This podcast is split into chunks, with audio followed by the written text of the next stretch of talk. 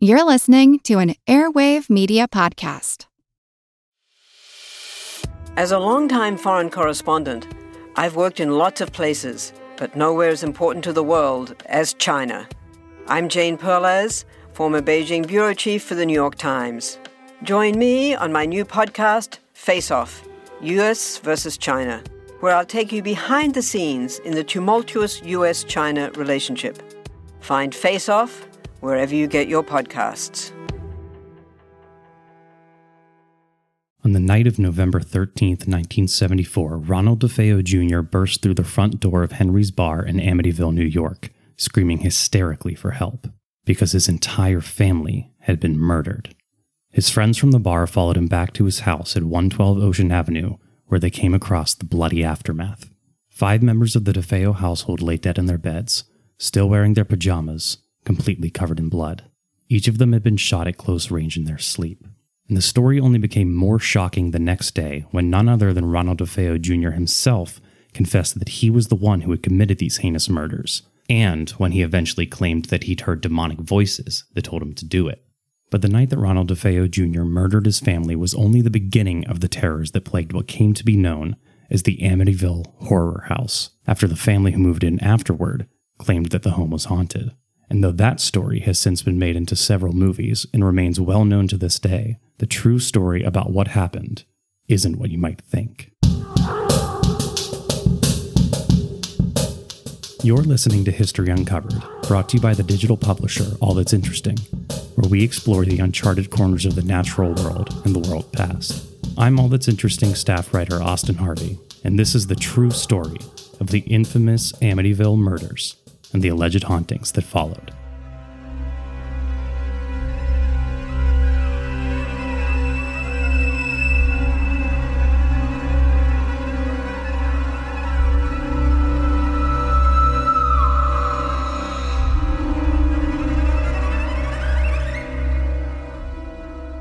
The DeFeo household was far from perfect. Ronald DeFeo Sr. was an overbearing, domineering, and often abusive patriarch. His wife Louise, who had once dreamed of pursuing a modeling career, became a withdrawn background figure in Big Ronnie's house. Louise's parents never approved of their daughter's romance with Ronnie and cut ties with the couple until 1951, when they had their first son, Ronald Joseph DeFeo Jr. Young Ronald, known by his nickname Butch, had a difficult childhood. As the firstborn son, his father set high expectations for him and dealt out especially harsh punishments when they weren't met.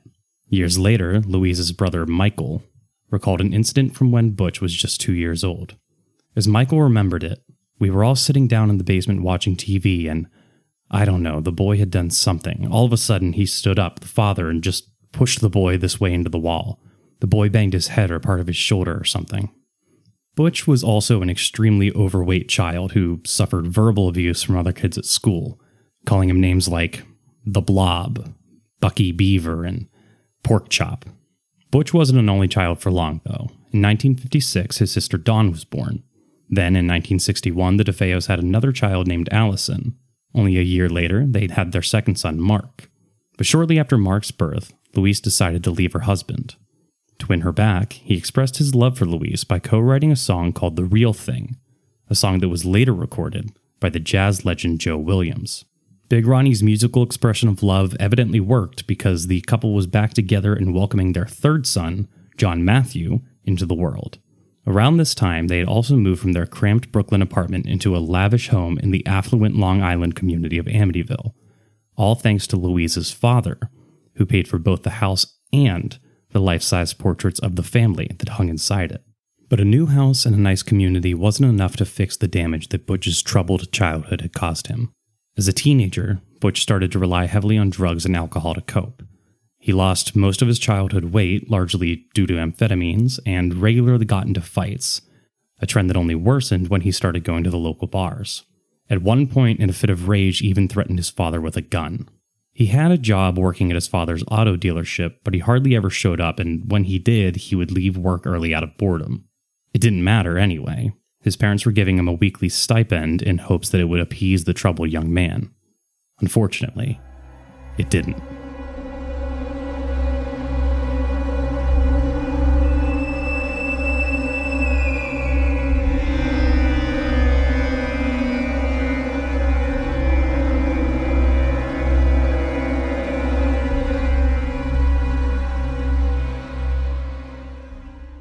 1974, 23 year old Ronald DeFeo Jr. was still living at home, barely working, and spending his days getting high, getting drunk, and getting into fistfights when he'd had a few too many and said the wrong thing to the wrong person.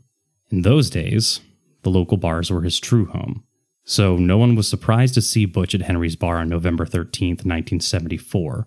But while there throughout the afternoon, he'd been calling his house and not receiving an answer, and complaining about it to anyone who would lend an ear. Eventually, it seems he got fed up and left. What was surprising, however, was that Butch came back a few hours later in a frenzy, screaming, You got to help me! I think my mother and father are shot! A few of his friends hopped into a car with him and drove to the DeFeo house only a block away. The house was completely silent, except for the barking of the family's dog from the kitchen where it was leashed to the back door. As Butch and his friends walked through the house, they discovered room by room the grisly truth. It wasn't just Ronald and Louise DeFeo who had been shot, it was the whole family, including Mark, who was only nine years old.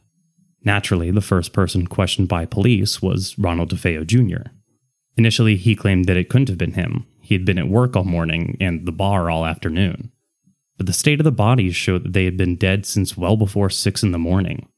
When they called his bluff, Ronald frantically changed the story, something he would soon do again and again. At one point, he tried to convince the police that a mob hitman named Louis Falini killed his family and forced him to watch. Unfortunately for DeFeo, Fellini was out of state at the time. Now that he was apparently out of excuses, Ronald DeFeo confessed the truth. He murdered his family himself.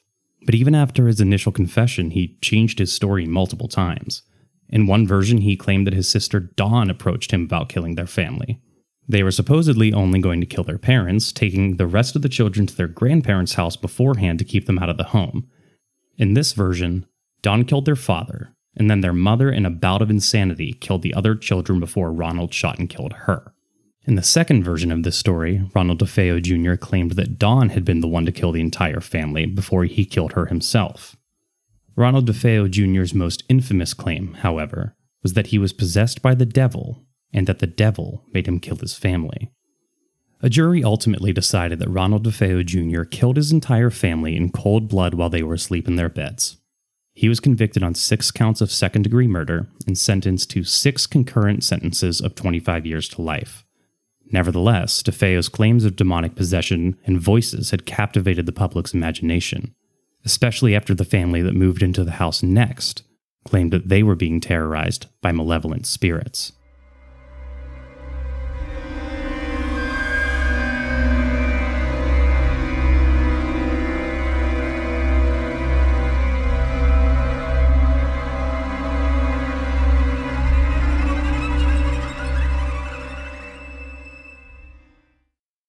In July of 1975, a newlywed couple named George and Kathy Lutz found their dream home.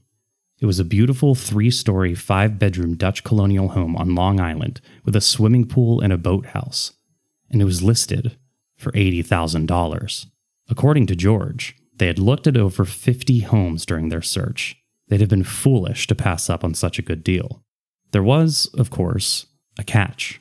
This was the house where Ronald DeFeo murdered his entire family nine months earlier.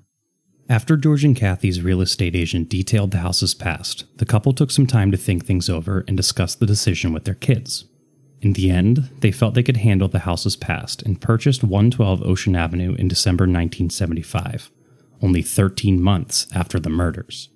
As an added bonus, for only $400, the real estate company included the DeFeo's furniture. A friend of George's then insisted that if they were going to move into this house, they should have a priest come by and bless it. Father Ralph Pecoraro arrived at the house as the Lutzes were unpacking on December 18, 1975, to perform the blessing.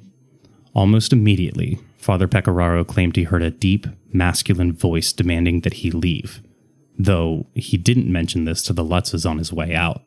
It wasn't until a week later, on Christmas Eve, that he called George Lutz and advised him to stay out of the second floor bedroom that Kathy had been planning to use as a sewing room, before the call was suddenly cut short by static. The Lutzes allegedly then began to experience strange and disturbing phenomena throughout the house. At first, they said they experienced inexplicable cold spots in different parts of the house and loud noises that woke them in the middle of the night. Kathy said she felt an unseen person touching her on several occasions, and even claimed that one night she woke to find that her face had been transformed into that of an old hag and that it took hours to return to normal. Meanwhile, George started involuntarily waking up every night at 3:15 a.m., the exact time at which the DeFeo family was murdered, and said that he would sometimes see Kathy levitating above their bed. The couple also reported seeing two red eyes peering in at them from the upstairs bedroom window. Their daughter Missy said the eyes belonged to her angel friend, Jody, who would appear to her in the form of a large pig. The children began arguing more frequently, and George became reclusive and obsessed with the fireplace, which never seemed to be warm enough for him. The final straw for the Lutz family came on January 13, 1976, only 28 days after they moved into the house. This is George Lutz's account of what happened that night. I was lying in bed and everyone was asleep, and Kathy lifts up off the bed and starts to slide away from the bed and away from me. I feel something get in the bed with us. I'm unable to move. I hear the kids' beds continually slamming up and down on the floor and being dragged. We heard these pigeons on the air conditioner top overhead from the master bathroom, and they're fluttering all night long, and yet there are no pigeons there the next morning, or any nest or anything like that. The lights flickered. We brought the dog up to stay right by the bedroom. We tied him right to the doorknob, and he's up going in circles and throwing up all night. The boys came down in the morning absolutely frightened. They were unable to get down to me, and I was unable to get up to them.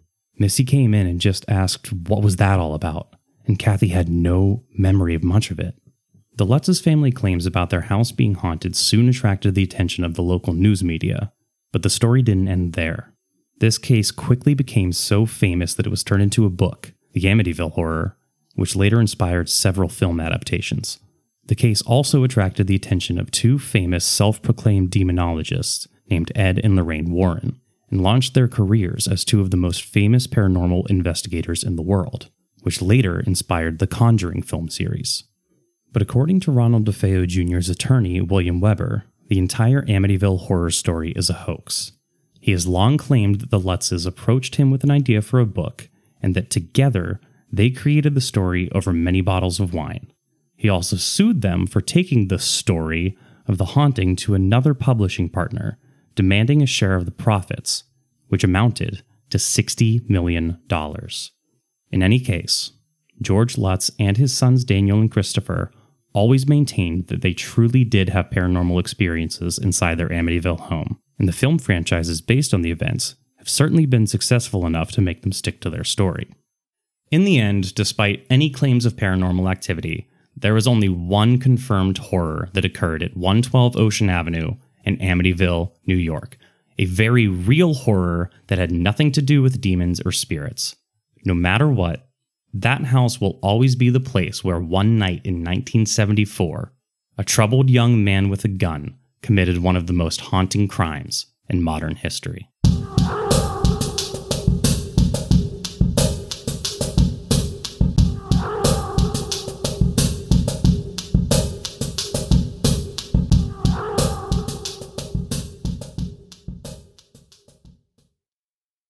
Thanks for listening to History Uncovered.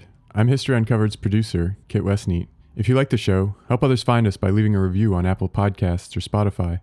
And be sure to follow the All That's Interesting and History Revealed pages on Facebook and Real History Uncovered on Instagram. Make sure you don't miss out on the new episodes and subscribe to the History Uncovered podcast. And keep up with our latest stories at allthat'sinteresting.com. If you have a question about the show or just want to say hi, feel free to call us at 929 526 3029 or email us at podcast at allthat'sinteresting.com. This podcast is part of the Airwave Media Podcast Network. Visit airwavemedia.com to listen and subscribe to their other fine shows like Legends of the Old West and Redacted History. Until next time, keep exploring. Hello, all. Erik Rivenes with the Most Notorious podcast here. Each week, I interview an author or historian about a historical true crime, tragedy, or disaster. Subject matter ranges from gunslingers to Gilded Age murder to gangsters to fires to pirates to wild prison breaks. My guests bring their incredible knowledge directly to you. Please subscribe to Most Notorious on your favorite podcast app. Cheers and have a safe tomorrow.